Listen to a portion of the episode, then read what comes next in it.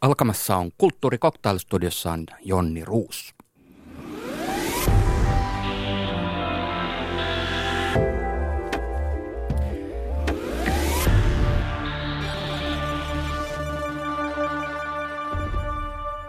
Ja hyvää iltapäivää alkamassa on kulttuurikohtailin perjantai-huuruinen lähetys, jossa on muun muassa tulossa huikean jännittävä kaksintaistelu koskien Talvivaaran kaivosta ja siitä tehtyä elokuvaa.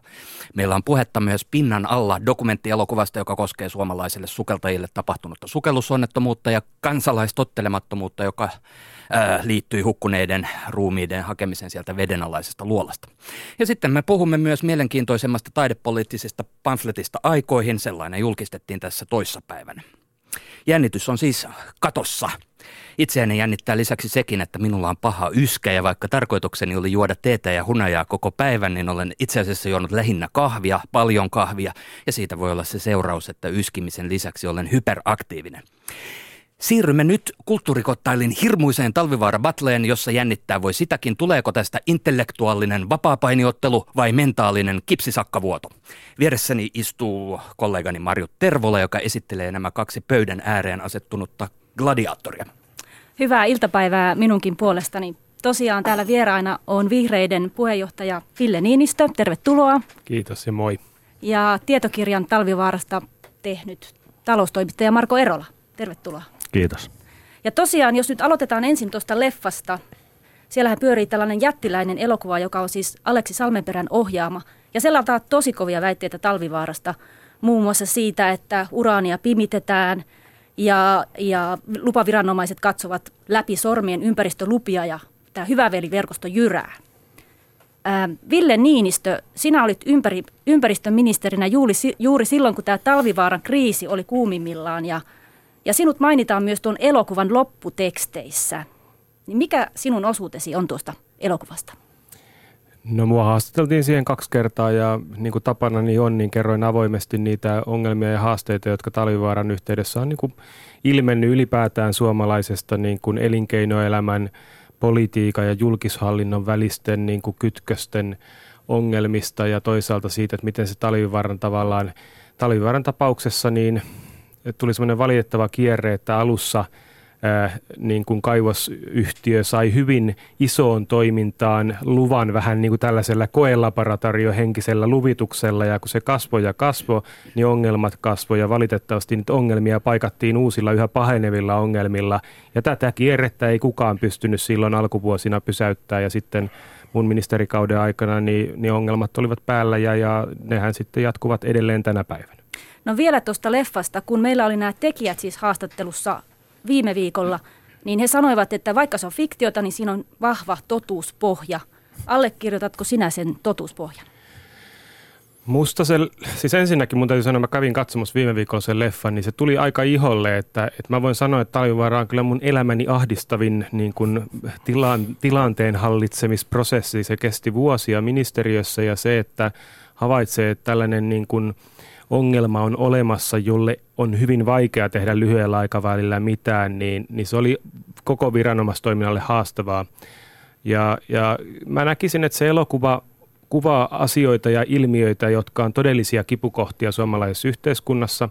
Että ympäristöhallinnon riippumattomuus on todella tärkeä arvo ja aluehallinnon uudistuksen yhteydessä se tuli sellaista vähän niin kuin valitettavaa signaalia, että erityisesti nämä elykeskukset, elinkeino keskukset, joissa ympäristötehtävät on mukana, niin maakunnissa osa maakunnan päättäjistä näkee, että siellä ympäristöviranomaistenkin tehtävä on edistää elinkeinoja vähän niin kuin keinolla millä hyvänsä. Sä siis allekirjoitat mutta, nämä ää, Mutta tota, ää, siis se on fiktiota siinä, että, että se on se kuvaa niin kuin yksittäisiä ihmisiä, joita ei ehkä sellaisina ole olemassa. Ja aluehallintovirasto – lupaviranomaisena niin näkisin kuitenkin, että se ei ole näin kovan paineen alla ja näin kovan tämmöisen hyväveliverkoston alla kuin tässä annettiin ymmärtää. Että nämä lupaviranomaiset on koppalakkiviranomaisia ja heillä on aika vahva riippumaton rooli, mutta tämä ely Kainuussa on joutunut kovan kritiikin alle talvivaara-yhteyksissä tapahtuneista asioista ja osa siitä kritiikistä on mun mielestä hyvinkin perusteltu. Marko Erola, sinä olet kirjoittanut Talvivaarasta kirjan Kirottu kaivos, jossa tuot esiin, että oikeastaan kaikki se, mitä me tiedetään Talvivaarasta, niin onkin ehkä väärää tietoa. Ja olet myös kritisoinut tuota elokuvaa ja sen totuuspohjaa. Mikä siinä on pielessä? No jos mä aloitan siitä elokuvasta, niin mä oon jossakin yhteydessä verrannut sitä vähän tämmöiseen niin kuin lastenkirjoissa olevaan tehtävään, että yhdistä pisteet. Ja, eli, eli elokuvassa on siis pisteitä, jotka on todellisuudesta, mutta sitten sit siellä on sen lisäksi paljon pisteitä, jotka on, on sinne täysin keksitty. Ja sitten kun siitä se kuva piirretään, niin ei se muistuta yhtään sitä kuvaa ja käsitystä, mikä mulla on, on talvivaarasta. Se, mitä mä oon kirjassa kritisoinut, niin on, on tavallaan se niin kuin kaivosyhtiön – toiminnanharjoittajan tietynlainen niin kuin demonisointi. Että alettiin, että haluttiin syyllinen, kun tuli ongelma, jossa sitten kuitenkin oli, oli useampia osallisia. Totta kai ongelma lähti liikkeelle siitä, että toiminnanharjoittaja, sehän se on se, joka siellä asioita tekee, ei osannut, osannut esimerkiksi päästöjä, uuden prosessin päästöjä arvioida, arvioida tota, niin hyvin kuin olisi pitänyt, ei osannut – jotain valumavesiin liittyviä laskelmia tehdä niin hyvin kuin olisi pitänyt. Seurasi ongelma, mutta sitten se mikä on mielenkiintoista, niin siitä ongelman ratkaisusta tuli mun mielestä itse asiassa isompi ongelma kuin siitä alkuperäisestä ongelmasta. Ja, ja mä väittäisin, että, että se ongelma, mikä Talvivaarassa syntyi, se oli uniikki, se oli vaikea ratkaistavissa, mutta se olisi voitu ja se olisi pitänyt ratkaista eri tavalla, mitä, mitä viranomaiset ja silloiset päättäjät tota, teki – ja, ja kun se ratkaisti niin kuin se silloin ratkaistiin, niin nyt siitä sitten maksetaan aika kovaa hintaa. Oletko sä noista elokuvan faktaväitteistä samoilla linjoilla kuin Niinistö vai missä sun näkemys poikkeaa? No mun mielestä siis se koko se niin kuin ajatus siitä tästä rakenteellisesta korruptiosta, tästä pimittämisestä ja veljeilystä, niin se on semmoinen niin kuin ummehtunut tuulahdus 70-luvulta. Mä voisin kuvitella, että silloin on saunaseuroissa jotain sovittu, mutta – et, et, mä oon käynyt läpi hirvittävän määrän erilaista dokumenttia ja paljon ihmisten kanssa jutellut tässä kahden vuoden aikana, niin en mä pysty jakamaan tuota käsitystä, mikä, mikä siinä elokuvassa oli. Avia käy suorastaan sääliksi. Niinistökin siihen viittasi, että se, se niin kuin kuva, mikä siinä avin toiminnasta annettiin, niin uskon, että sillä ei ole mitään tekemistä todellisuuden kanssa. Ja, ja tota, ely joka on sitten tavallaan ollut siellä etulinjassa, niin heillä on ollut monella tapaa niin kuin haastava – haastava paikka. He on osin onnistunut ja osin, osin epäonnistunut. Niin, niin mä näkisin, että se mitä tässä elokuvassa on totta, on niin kuin ne niin kuin tapahtumat todellisuudesta ja sit siitä on vedetty tulkinta, että miten viranomaiset ja toiminnanharjoittaja olisi voinut aiheuttaa ne tai miten ne olisi voinut tapahtua. Ja, ja on tosiasia, että että mun ministeriaikanahan muutettiin tätä äh, niin kuin ohjeistusta ja valvontaohjeistusta ja sääntelyä niin, että, että, että on paljon tiukemmin niin kuin ely valvoo sitä, että nämä ympäristövaikutusten arvioinnit hankkeiden alkuvaiheessa tehdään niin, että ne on korkealaatuisia.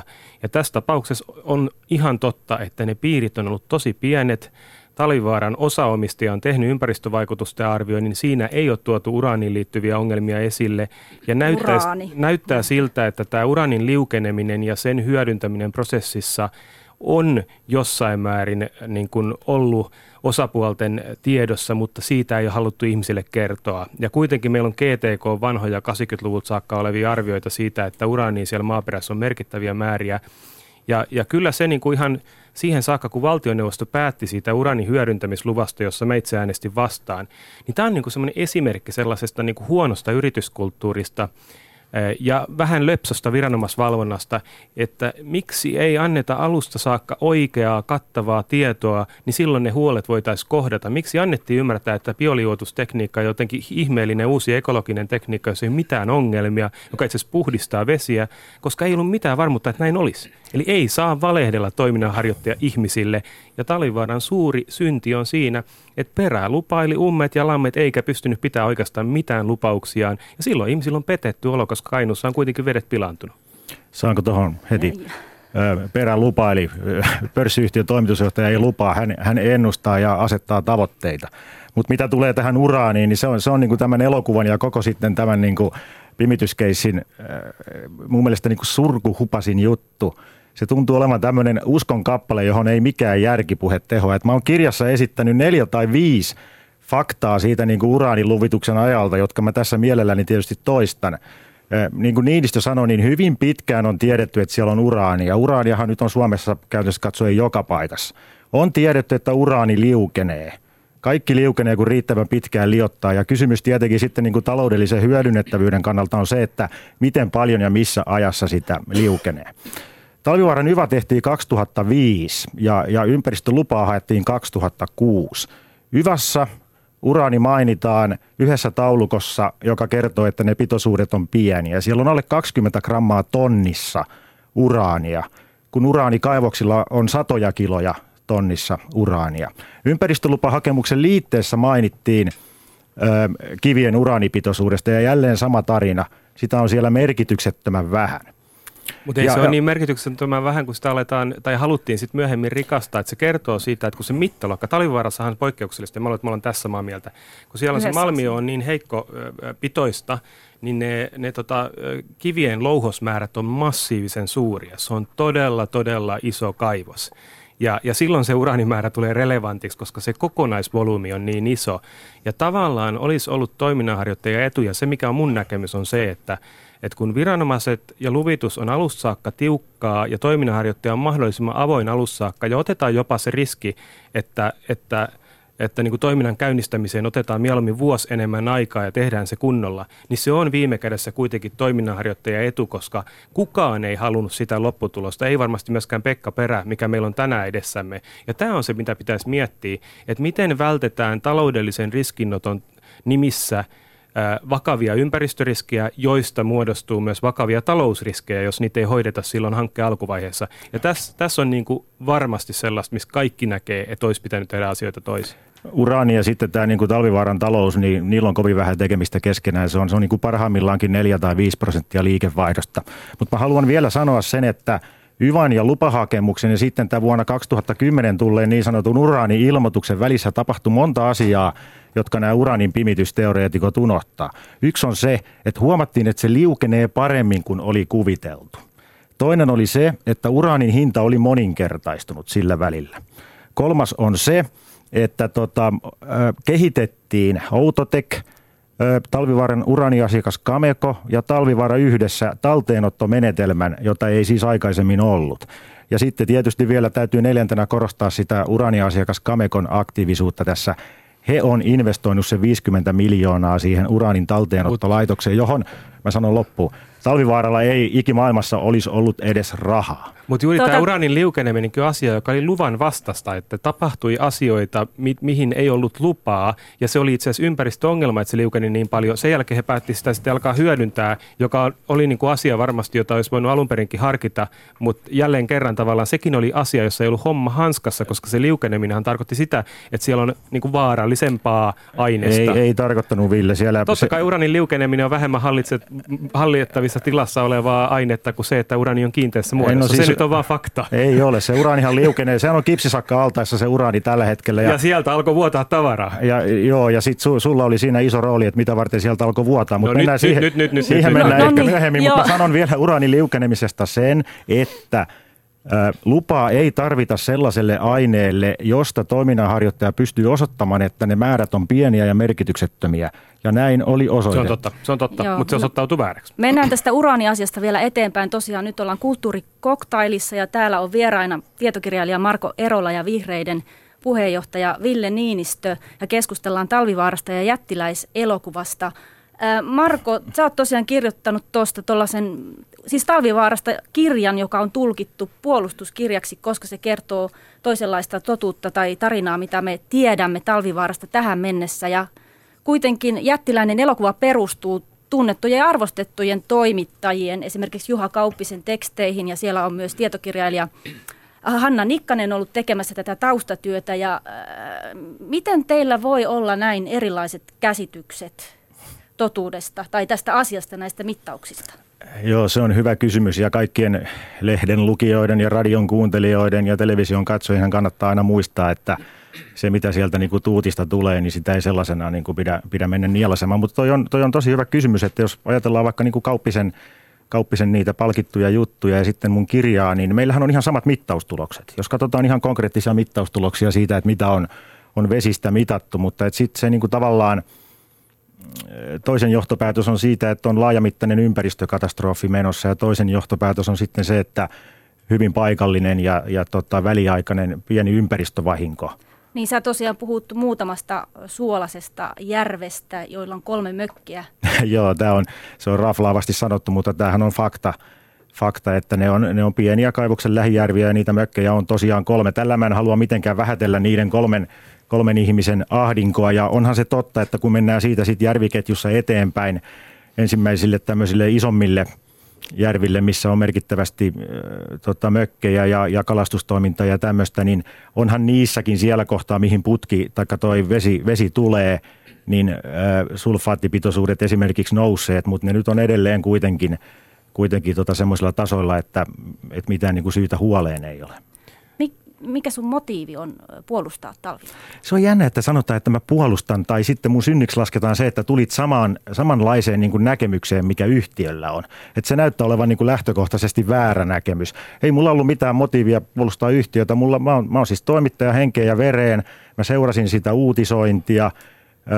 mun mielestä siellä niin kuin ei asiat sillä tavalla mätsännyt. Mä rupesin katsomaan ja – ja tota, tuskailemaan telkkarin edestä, että ei, ei, ei, ei pidä paikkansa, ei pidä paikkansa. Ja sitten mä aloin asioihin itse perehtymään ja tuli siihen tulokseen, että tässä on nyt niin kuin suuri, suuri myytti. Mutta sä tietoisesti kuitenkin jätät ikään kuin kuutelematta sen toisen osapuolen kirjassasi, esimerkiksi Juha Kauppisen. Hetkinen, sehän on, kirjahan on täynnä siis juttuja siitä, mitä Juha Kauppinen on kirjoittanut. Että kyllähän hänen, niin kuin, hänen tota niin, näkemyksensä varmaan on siellä hyvinkin esillä – Sä varmaan viittaat nyt sit siihen yhteen kohtaan, missä, mistä mä oon saanut kritiikkiä, että miksi mä soittanut hänelle. Ja tota, niin siitä kohdasta voidaan tietysti keskustella, mutta en mä tiedä, onko se nyt tässä ohjelmassa olennaisinta. Kyllähän on syytä sanoa ääneen, että siinä on useampi iso järvi, niin kuin Jormasjärvi ja semmoisia kalaisia järviä, missä on paljon mökkiä, joiden mökkien arvo on romahtanut. Ja, ja mittaustulokset osoittaa kuitenkin, että näiden järvien ekosysteemi on merkittäviä vaikutuksia.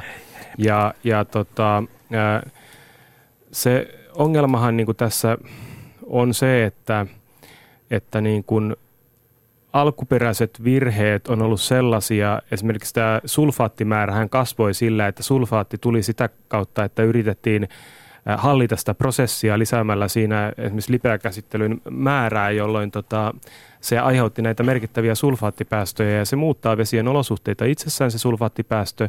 Ja jos Talvivaara-yhtiö olisi alun perin ottanut kunnon ympäristöpuhdistusratkaisut käyttöön, jotka olisivat olleet kalliimpia ja maksaneet enemmän, jonkinlainen niin kuin laajempi vedenpuhdistamotyyppinen ratkaisu, niin he olisi välttänyt nämä myöhemmät ongelmat. Sen sijaan he alkoivat sen alueen sisällä ohjailemaan vettä sinne tänne, koska vesimäärät kasvavat, kun he ei pystynyt puhdistamaan sitä niin kuin piti ja niin kuin virheet kasautu toinen toisensa jälkeen. Ja me tietysti ministeriössä nähtiin näiden virheiden kasautuminen ja huoli oli kova, että me tiedettiin, että toiminnanharjoittaja voisi tehdä paljon fiksumpia asioita, mutta ei ollut oikein keinoja pakottaa heitä siihen. Ja, ja sitten nämä niin kuin ympäristöongelmat niin kuin laukes ja, ja se, se vakava onnettomuushan oli se, että kun, kun tota kipsisakka-altaaseen ohjattiin luvan vastaisesti ja nyt sitten on niin kuin ympäristörikostutkinta käynnissä, että oliko se rikos oikeudellista tuottamuksellisuutta, niin täysin luvanvastaisesti ohjattiin kipsisakka-altaaseen eh, vesiä niin, että siellä koostumus muuttui ja raskasmetallit liukeni ja, ja alkoi sitten vuotaa sinne vesistöihin. Niin nämä, nämä oli kaikki seurauksia siitä, että yhtiö teki virheitä toisensa perään, jotka olisivat voineet olla vältettävissä, jos ympäristöasiat olisivat ollut heille tärkeitä alusta saakka. Kysymys on, että miksi he eivät panostaneet näiden asioiden hoitamiseen alun perin No niin, Marko nyt sitten. Joo, sieltä tuli niin sanottu täyslaidallinen. Siinä oli, laskisin, oli kahdeksan tai yhdeksän virheellistä näkemystä tuossa Niinistö. Mä en tiedä oikein, mistä mä aloittaisin. Jos me nyt aloitan... Öö, mun, mun mielestä on vähän epäreilu sanoa, että jos mä niin kuin, mun tietoni nojaa koko viranomaishallinnon tietoa vuosina 2011 ja 2012, ja sä toimittajana sanoit, että ne on virheellisiä. Sä voit esittää sun näkemyksen, mutta viranomaisten tiedot eivät ole virheitä. Okei, eli sieltä Ville halusi tässä nyt ilmoittaa kuulijoille, että hänellä on niin paljon enemmän natsoja kauluksessa, että hänen, hänen sanomisensa pitää ihan pelkästään sen takia uskoa, mutta siis tota, öö, Kipsi, joo, sä toteat, että rikostutkinta on käynnissä ja sitten sä toteat seuraavassa lauseessa, että luvan vastaisesti on johdettu. Odotetaan nyt, että se tulee se, se tuomio sieltä. Se saisi luvalla sanoa jo pikkuhiljaa tulla sieltä, sitä on aika pitkään tässä odoteltu. Talvivaara teki alussa ne omat virheensä, mutta sen jälkeen oltiin tilanteessa, jossa, jossa tuota, toteutuneet päästöt ja lupa on räikeässä ristiriidassa, eikä yhtiöllä ole mitään mahdollisuuksia johtaa vettä oikeastaan yhtään mihinkään muuta kuin kasata sitä sinne. Silloin odotellaan sitten, että koska altaat tulee ylitte. Ja kyllähän ne altaat sitten possahti sieltä, kun tarpeeksi kauan odotettiin. Ja se, se niin kuin mun mielestä se aivan olennainen kysymys liittyy siihen syksyyn 12. Miksi Ville Niinistö tai muut poliitikot, jotka sen asian päällä silloin oli, niin eivät niin kuin nähneet sitä ahdinkoa, mikä siellä on kyseessä. Miksi ei valittu sitä pienempää pahaa? Mutta nyt sä puhut viranomaisten sääntelystä. Ei poliitikot kerro aluehallintovirastolle, minkälaisia lupia he antaa tai elykeskukselle siitä, että minkälaisia määräyksiä he antaa. Ja, ja tota, se, mitä me toivottiin, oli se, että yhtiö olisi aikaisemmin, siis varoaltaitahan siellä olisi pitänyt olla selkeästi enemmän, ja sitten tämä kipsisakka-altaan käsittely olisi pitänyt olla sellainen, kuin se luvan mukaan olisi kuulunut olla – Ää, mutta et, et tavallaan kaikki ongelmat johtuu siitä, että yhtiölle, yhtiön tuotantoprosessi ei missään vaiheessa toiminut niin hyvin kuin se luvatti, vaan vettä kertyi lisää vastoin heidän omia ajatuksiaan. Ja tämähän on sen talvivaaran ongelma. Ja mä luulen, että tässä samaa mieltä, että siellä on yhdessä vaiheessa saatu yksi kasa toimimaan niin kuin piti, Ää, mutta kaiken muun aikaa sitä vettä on kertynyt sinne alueelle enemmän ja he ei ole pystynyt puhdistamaan sitä sellaisella tavalla, että he olisivat voinut toteuttaa tätä toimintaansa ää, tuottavasti, taloudellisesti kannattavasti ja ympäristön kannalta kestävästi. Otetaanpa ja kiinni. se ei ole viranomaisten vika. Ei, mutta otetaan, otetaan, palataan ehkä tuohon syksyyn 12. Siis se, mitä mä yritin siitä sanoa on se, että, että jos sulla on tilanne, missä altaat on tulemassa yli, niin miksi pitää odottaa, että ne, ne possahtaa tai vesi karkaa? Miksei voida äh, tota, purkaa poikkeusluvalla vettä sitä reittiä, joka on jo valmiiksi suolaantunut, joka joka tapauksessa pitää kunnostaa. Miksi pitää odottaa, että saadaan tämmöinen savuava ase, jolla voidaan sitten lopullisesti niitata niin kuin... Mutta nyt toimi- sä puhut aluehallintoviraston päätöksistä jälleen kerran. Joo, Poliitikot ei osallistu siihen.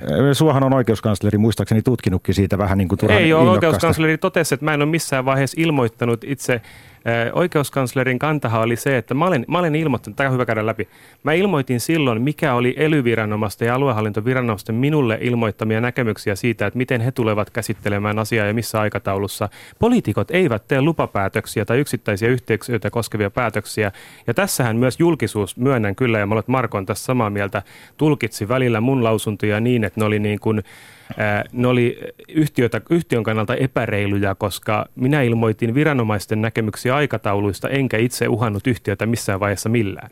Niin, Marko, sä oot kritisoinut aikaisemminkin o- Ville Niinistön olen. roolia. Niin... Oli jo, tota, siis Ville rimaa hipoen sai vapauttavan oikeuskanslerin. Ihan puhtaasti täysin vapauttava, mutta, mutta lue se oike- Niin, mä luin sen. Siellä sanotaan näin, että oli kuitenkin joitain lausuntoja, joista saattoi saada sen kuvan, että on puututtu. Hän piti sitä niin kuin aavistuksen No, mutta mit, mitä, on, niin kuin, mitä Ville siis Niinistö on tehnyt niin Ville, niin vi, Joo, siis Ville Niinistö on suomeksi sanottuna niin kuin aivan olennaisesti vaikuttanut siihen, että kaivosyhtiöstä tuli tämä niin kuin suuri demoni tilanteessa, jossa sopan keittäjiä oli kuitenkin paljon.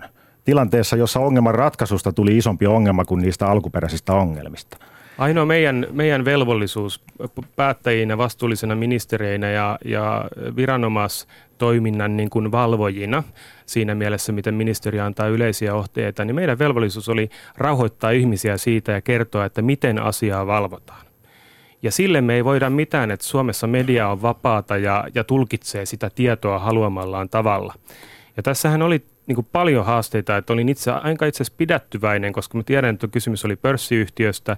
Mä en ilmoittanut mun henkilökohtaisia näkemyksiä ollenkaan niin paljon kuin jotkut ovat tulkinneet, vaan, vaan enemmän kuvailin sitä, että mitä lainmukaisia menetelmiä viranomaiset voivat harkita. Et musta on turha niin kuin kääntää tätä huomiota siihen.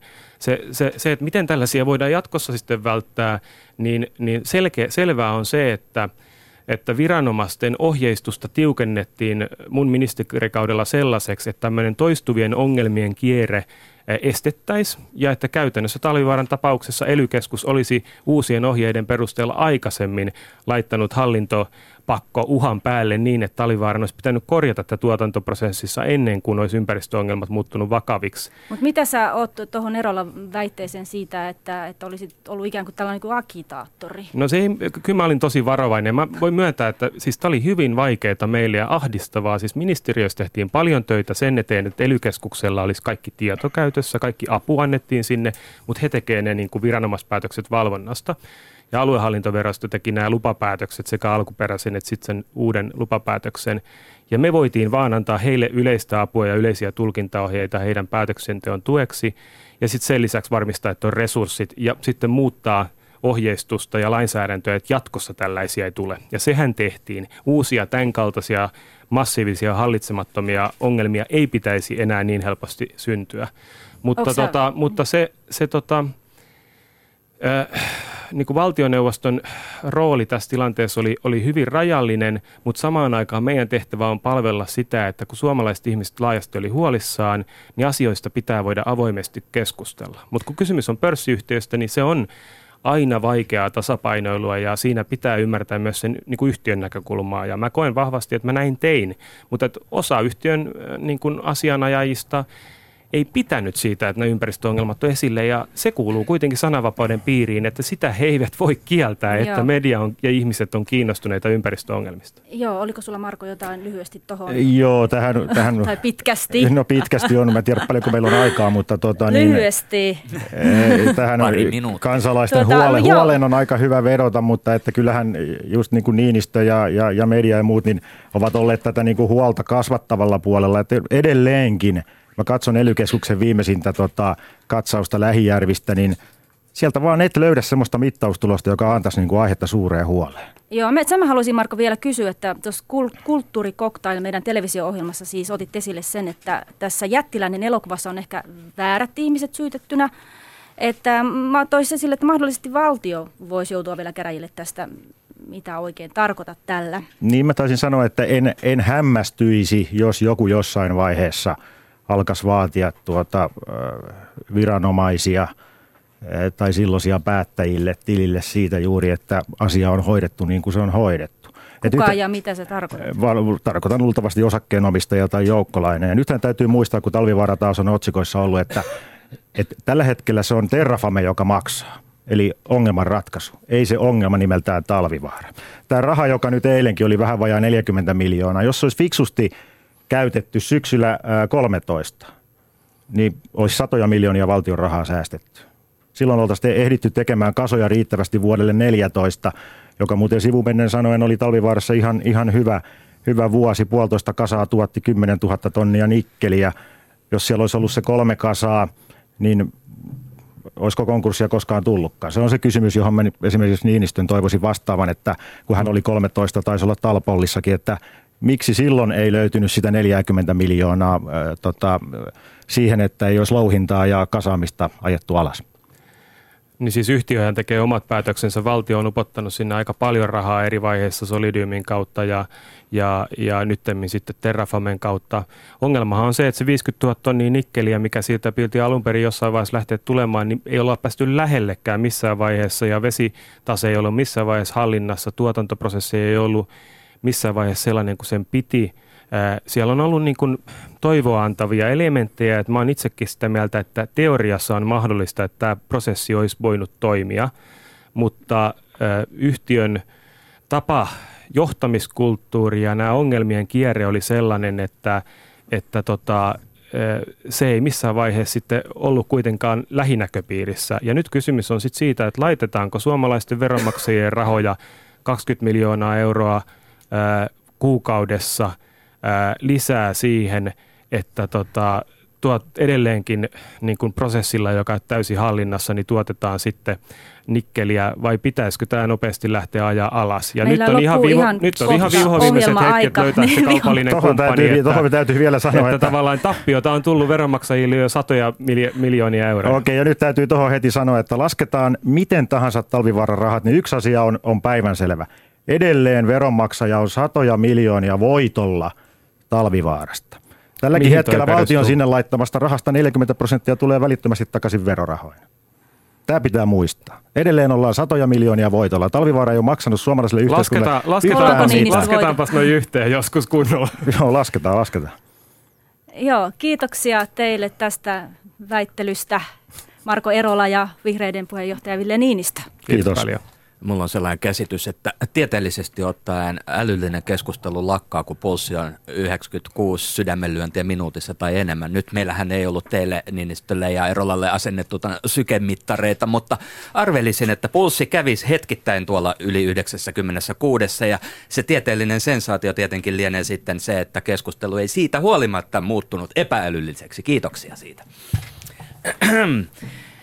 Seuraavaksi meillä kokoontuu kulttuurikoktaalin elokuvaraati elo, Elävän kuvan metsästäjät, joka tutkii ensi, ensi-ilta elokuvien kuvailmaisua ja kertoo, mihin avan, avainkuviin ne tiivistyvät. Suomalais-espanjalaisen Juan Reinan ohjaama Takaisin pintaan on dokumenttielokuva luolasukeltajista, jotka käyvät kieltoja uhmaten pelastamassa hukkuneet kaverinsa pohjois-norjalaisen luolaston syövereistä. Ja eläviä kuvia metsästävät tänään Teemu Laaksosen johdolla kuvaaja Teemu Liakka ja elokuvaohjaaja Jan Forström. Aika klassisesti ja suht kuitenkin hyvällä maulla tehty jännitteinen elokuva tragediasta ja sitten niin kuin siitä selviämisestä ja siitä niin kuin jälkiseuraamuksista ja myös ennen kaikkea ikään kuin jännityskin elokuva siitä pelastusoperaatiosta sitten. Jan Forström, millaista kuvailmaisua tässä on? Miten näet, että se on kuvattu? No siinä on tietysti erilaisia. Siinä on aika perinteistä tällaista asiadokumenttijuttua, että siinä on, on ihan puhuvaa päätä ja haastattelumateriaalia ja sitten on seurantaa tästä operaatiosta, niin ulkokuvat on tehty silleen aika klassisesti, mutta kuitenkin aika isosti, että siinä on aika paljon ilmakuvaa ja sitten tietysti mikä tässä nyt ensimmäisenä tulee on se vedenalainen osuus, jossa on osittain NS-oikean kuvaajan hyvin kuvaamaa ja sitten on, on tämmöistä hyvin dokumentaarinomasta näiden sukeltajien itsensä tämmöisillä kiinnitetyillä kameroilla kuvaamaa raffia matskua, mutta jos on sitten oma todistusvoimansa. Teemu Liakka, olet itse kuvannut paljon veden alla, esimerkiksi Järven tarina-dokumenttia. Miten sinä katsoit näitä kuvia? Aika lailla samoilla linjoilla.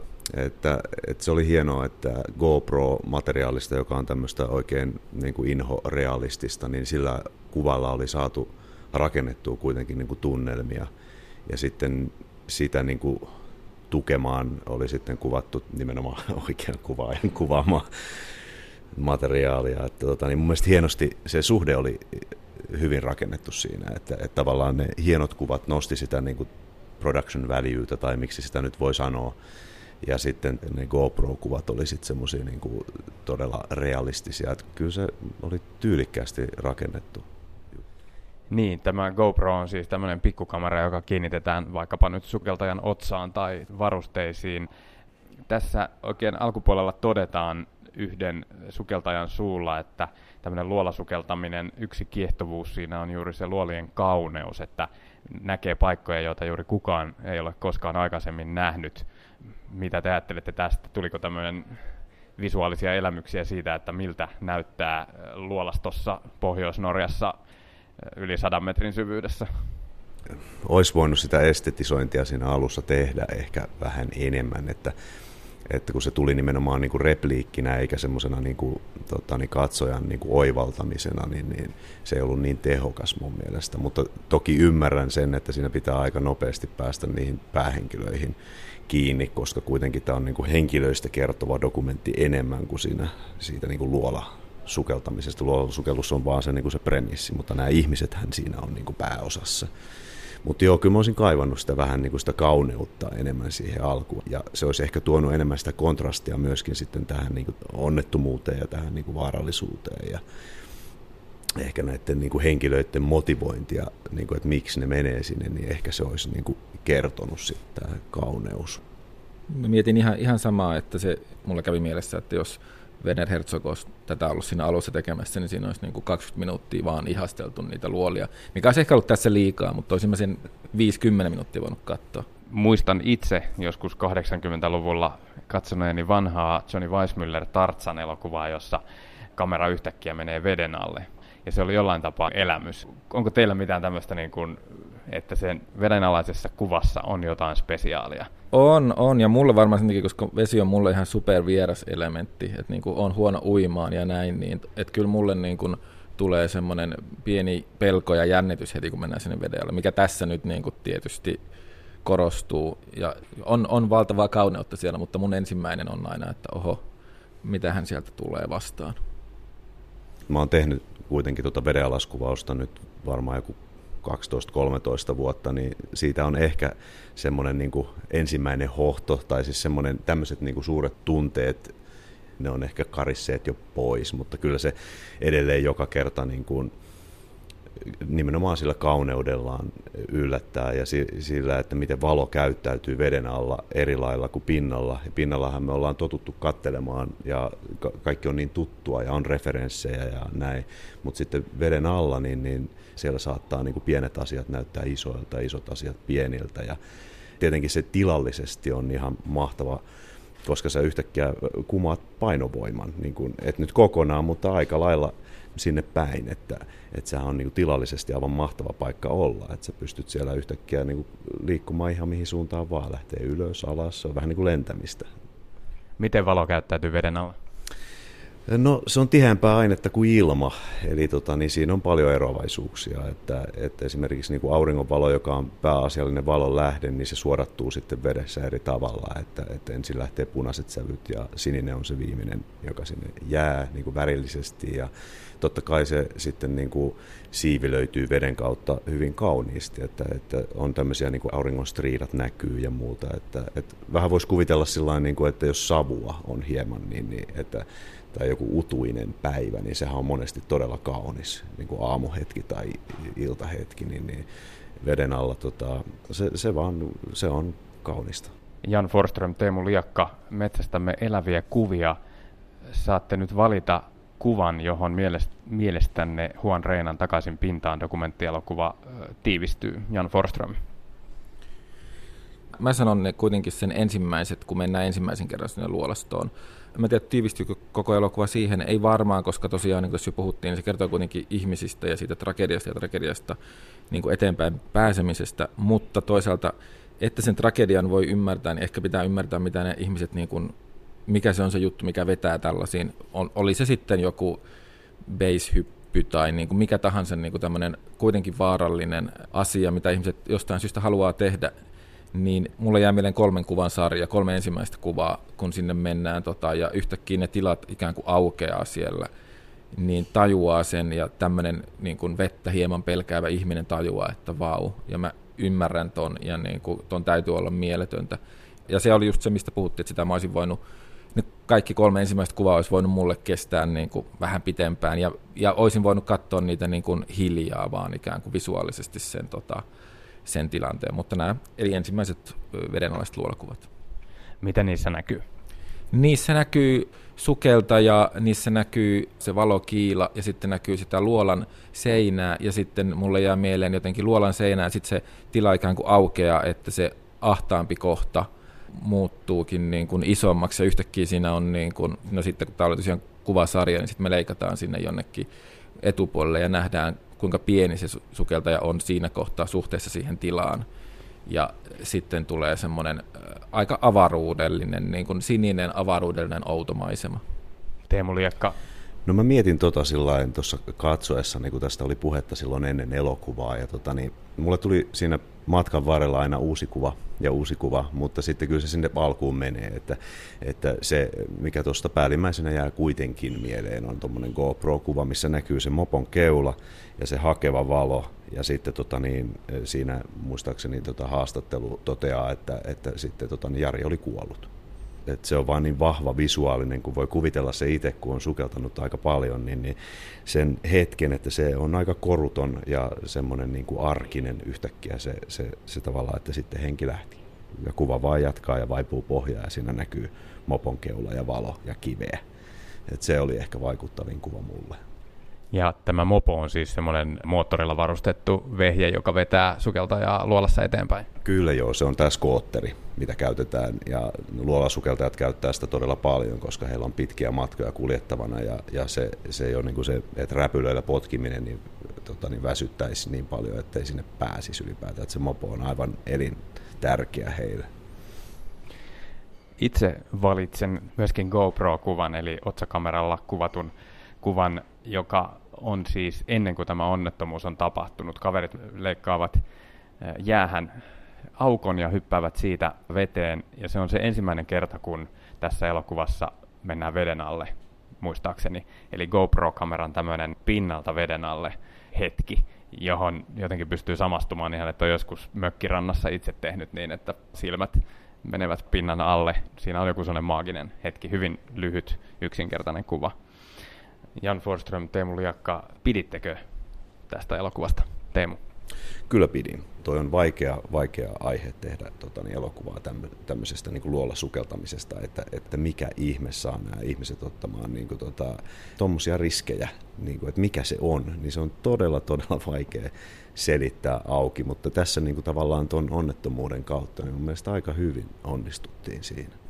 Kyllä mäkin pidin. Pakko myöntää, että mä en olisi varmaan mennyt niin kuin ihan kuin normaali katsomaan tätä katsomaan, koska mä olisin pelännyt niin, että okei, tämmöinen niin sensaatiotapaus, joka on saanut paljon julkisuutta, niin nyt siihen niin kuin ikään kuin todella rumasti sanottuna käydään haaskalle. Mutta sitten tässä kävi ilmi, että tätä elokuvaa on tosiaan ryhdytty tekemään ihan eri motiiveista ennen tätä onnettomuutta, mikä mulle perusteli sitä elokuvaa tosi paljon. Ja, ja sitten se oikeasti niin kuin onnistui siinä, että se tuntui niin kuin, myös kunnianosoitukselta ja, ja niin kuin antoi tota, ymmärrystä siitä, mikä tässä tosiaan on takana, että, että yllätyin positiivisesti ja pidin.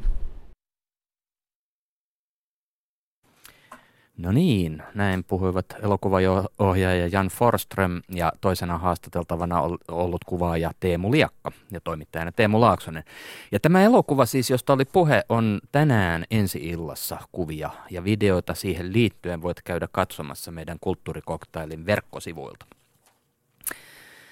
Ja sitten taiteen ja politiikan suhteeseen tällä viikolla on julkaistu ehkä mielenkiintoisin taidepamfletti pitkään aikaan – joukko, joukko taiteilijoita pohtii siinä taiteen poliittisuutta. Ja vaikka he nuivat lyttyyn suurimman osan suomalaista kulttuuria ja taidemaailmaa, niin kumma kyllä en ole nähnyt vielä mitään hyökyaaltoa, esimerkiksi sosiaalisessa mediassa tai muualla. Ja voihan se olla, että kukaan ei ehkä ole todella vielä lukenut tätä pamflettia vielä, niinpä minä nyt sitten hieman aion se, että seuraavaksi referoida. Kyseessä on nimittäin oma kustanne Terike Haapojan, Minna Henrikssonin ja Jussi Koitelan toimittama taidetta ja politiikkaa tekemässä. No niin, taustahan tässä on, että, tai minä sanoisin, että sellainen tausta on, että moni on huomannut, että maailma on melkein suistunut raiteiltaan. Ilmastonmuutos uhkaa, Venäjä riehuu, mustapiposet tyypit kulkee toreilla tarkkailemassa ulkomaalaisia, amerikkalaiset meinaa äänestää aggressiivisen populistin presidentiksi. Pakolaiskriisi on kauhean inhimillinen katastrofi. No, tätä taustaa vasten tuntuu ehkä omituiselta, että tässä kirjassa melkeinpä pahin mörkö on se, että taiteella ajatellaan nykyisin olevan hyvinvointivaikutuksia. Siis se, että opetusministeriö ja muut tahot vouhkaavat innoissaan siitä, miten hyvää tekevää taide voi olla – niin se on poliittisesti suuntautuneiden taiteilijoiden, itse asiassa aika monien muidenkin taiteilijoiden, tästä on kuullut paljon taiteilijoiden keskuudessa nykyisin puhetta, se on mielessä, heidän mielessään melkeinpä pahempaa kuin maailman muut tuhat. Ja tämä ajatus, se kulkee niin, että kun taiteelta ryhdytään edellyttämään hyödyllisyyttä, eli taide aletaan nähdä keinona johonkin sen sijaan, että sitä pidettäisiin itseisarvona – niin silloin se vaara uhkaa. Eli kun taidetta ei nähdä itseisarvona, se menettää kaikkensa, se menettää vapautensa. Ja silloin, jos taide menettää vapautensa, niin se tietenkin menettää myös sen hyödyllisyytensä esimerkiksi terveydelle tai hyvinvoinnille. Eli viestiä sinne opetusministeriön ja muiden rahoittajatahojen suuntaan. Nyt on tosi kyseessä. Lakatkaa vouhkaamasta siitä taiteen hyvinvointivaikutuksesta. Taide on enemmän, se on paljon enemmän kuin sen hyvinvointivaikutukset. Ja hyvinvointivaikutuksiin takertumalla te tuhoatte koko homman. Ei niin, etteikö niitä olisi, onhan niitä, se vaan ei ole se taiteen juttu. Katsotaan, onko meillä tuolla ö, linjan päässä yksi kirjan toimittajista Jussi Koitela. Jussi, kuuluuko jotain? Kuuluu. Terve, minäkin kuulen sinut, eli oletan, että muutkin kuulevat. Tota, millainen, millainen mörkö se, se tota, taiteen autonomian heikentäminen mielestäsi on? Toi oli jännä, kun introsit ton, tota, ton ää, hengen siitä, niin joo, kyllä sitä kirjasta varmaan voi tulla sellainen henki, että te autonomian uh, niin kuin uhkaaminen on se suurin mörkö. Jotenkin jännä on, tota, me eilen se julkaistiin, no kuitenkin julkaistiin ja sitten ne keskustelussakin tuli sellainen olo, että ne tekstit on kirjoitettu sanotaanko niin kuin puolitoista vuotta viiva kaksi vuotta sitten, että se on vähän et, vai, tota, hil, hidasta se prosessi välillä sen julkaisemisessa, niin aika moni asia on muuttunut, niin kuin sanoit, että, ää, että tota, tällä hetkellä on, su, voi olla, että suuremmat möröt niin sanotusti jyllää ää, fasismia ja niin poispäin Euroopassa, ää, että se saattaa tuntua vaikka se autonomian uhkaaminen nyt jotenkin niin kuin pien, pieneltä asialta. Ja äh, ehkä se onkin sitä. Ja mm, mä mietin, mietin sitä, että äh, itselle tuntuu siinä omassa tekstissäni, niin yritän jotenkin löytää sellaisia itse uusia tapoja ajatella sitä autonomian ja niin sanotun instrumentalisoiduvan instrumentalisoidun taiteen jotenkin välimaastolta erilaisia tapoja puhua sitä ja päästä eroonkin itse sitä jaottelusta jollain tavalla. Mutta kyllä se autonomia ehkä, jos sen sillä tavalla tiivistää, voi olla tärkeä, hyvin tärkeä asia, että, että monesti mietin, että se on sellaista tavallaan ö, mahdollisuus sellaiseen toimijuuteen, siihen, että pystyy tekemään jotakin ja kontekstualisoimaan sen julkisen tekemisen itse jollain tavalla, eikä sillä tavalla, että se kontekstualisoidaan jostain ää, niin paljon jostain muista valtapositioista kuin siitä tavalla, että sulla on oma ääni sen suun omaan tekemiseen. Ja se on varmaan se tärkein taiteen autonomian tavallaan merkitys. No joo, näitä tällaisia asioita, jotka ympäröi taidetta, niin tällä, tässä kirjassa hahmotetaan myös niin kuin sillä harmittavia asioita, jotka ympäröi taidetta. Yksi niistä on media. Ää, media näyttäytyy teille tasapäistävänä ja älyllisesti laiskana, mukaan lukien taidekritiikki ja kulttuurijournalismi, koska ne ei tavoita teosten monimuotoisuutta. Ja toimittajat eivät näytä olevan kiinnostuneita aidosta keskustelusta, vaan yksittäisten juttujen menestyksestä siitä, luetaanko, klikataanko niitä ja kuinka isoiksi ilmiöiksi näistä voidaan tehdä. Ja äh, tässä kirjassa väitetään vielä siitä, sitäkin, että tota, näennäisestä objektiivisuudesta ja riippumattomuudesta huolimatta media itse asiassa edistää sellaisia asioita kuin valtavirran konsumerismi, nationalismi, kapitalismi ja jopa rasismi. Aika kärjekäs väite sinänsä, mutta mä ymmärrän kyllä, että niin kuin jos lööppijulkisuutta ajattelee, niin, niin ei se nyt ihan perättömältäkään vaikuta. Tietenkään tämä ei lainkaan koske kulttuurikoktaileja, vaan kaikkia niitä muita medioita muualla. Mutta siis mikä, mikä tuo teidän analyysinne mediassa? Nythän media, mediaa tota, muutenkin kauheasti kritisoidaan joka suunnasta.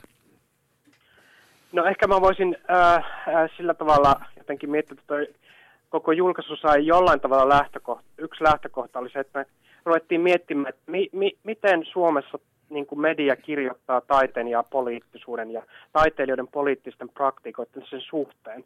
Miten se on määritelty, kuka sen määrittelee, miten se määritellään. Ja siihen tuli jotenkin sellainen, niin kuin, se oli semmoinen niin ajanjakso, jolloin törmäsi monesti niin kuin Helsingin Sanomissa, ää, tiet, joissain niin kuin isommissa medioissa sellaiseen puheeseen ää, taiteesta ja poliittisuudesta, joka tuntui silleen, että se ei tavoita, se itse asiassa tavoittaa hyvin pienen osan ää, siitä, siitä kirjosta, mitä se voisi olla ja miten sitä voisi puhua. Ja ehkä toi kirjan tavallaan tarkoitus on luoda, nostaa sellaisia niin kuin, tapoja ajatella sitä ää, julkista tavallaan niin kuin keskusteluun, jota me ei nähty silloin, että siellä on ollut. Esimerkiksi mä voisin sanoa, että voisi sanoa, ja no nyt ihan tällaisia niin kuin viimeaikaisia esimerkkejä, että kyllä niin kuin aika hampaattomasti jotkut mediat esimerkiksi ää, on tarttunut Jani Leinosen näyttelyyn ja siihen, että hän toi kerjäläisen museosaliin ja siihen tavallaan kaikkeen, kaikkiin valtasuhteisiin ja asiaan, mitä siihen liittyy, niin aika, hampaattomia reaktioita.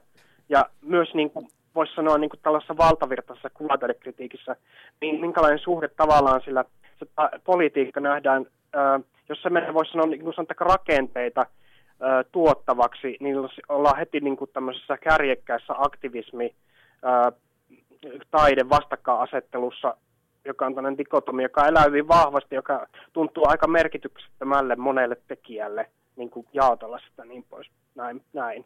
Mm-hmm.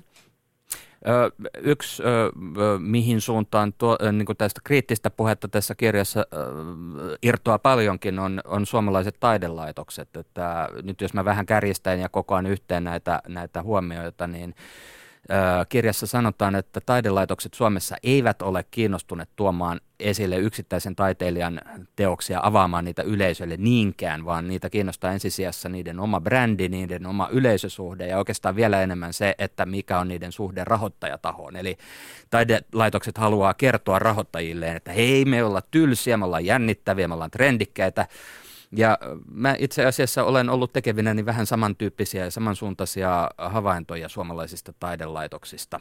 Eli äh, sitten tässä, ja tämä menee vielä oikeastaan pidemmälle, tässä äh, haastatellaan italialaissyntyistä Filippo Zambonia, joka sanoo haastattelussa, että suomalaisten taidelaitosten kanssa toimiessa taiteilijan on omaksuttava eräitä kirjoittamattomia sääntöjä. Yksi niistä on se, että pitää vähän feidata sitä omaa kriittisyyttänsä. Se, ei saa, niin kuin, se kriittisyys ei saa olla liian voimakasta ja etenkään se ei saa kohdistua tähän taidelaitokseen itseensä.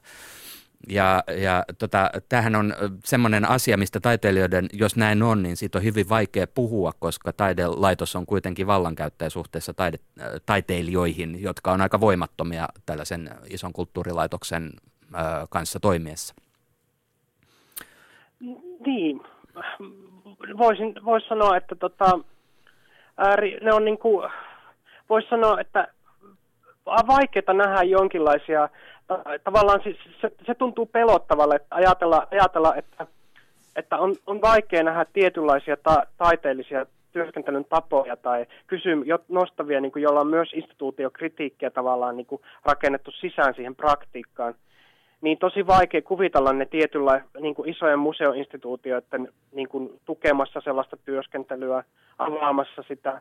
Ja se ajattelu ylipäätään, että, että on sellainen tunne, että ja kokemus, että on vaikea kuvitella sen päätyvän siihen, tai niin on jo pelottava itsessään. Että pystyy tavallaan kuvittelemaan, että jonkin, jonkinlainen poliittisuus, jonkinlainen ää, kriittisyys ei vaan yksinkertaisesti mahdu inst, isompiin istutu, instituutioihin Suomessa, ja se aiheuttaa tavallaan ehkä se, mikä Filippokin puhuu, sellaisen, niin kuin, sellaisen tavallaan, niin kuin, voisi sanoa jonkinlaisen itsesensuurin joillekin tekijöille, ja jotkut ei tavallaan välitä ehkä sitten niin siitä, että pystyykö ne työskentelemään näiden instituutioiden kanssa vai ei.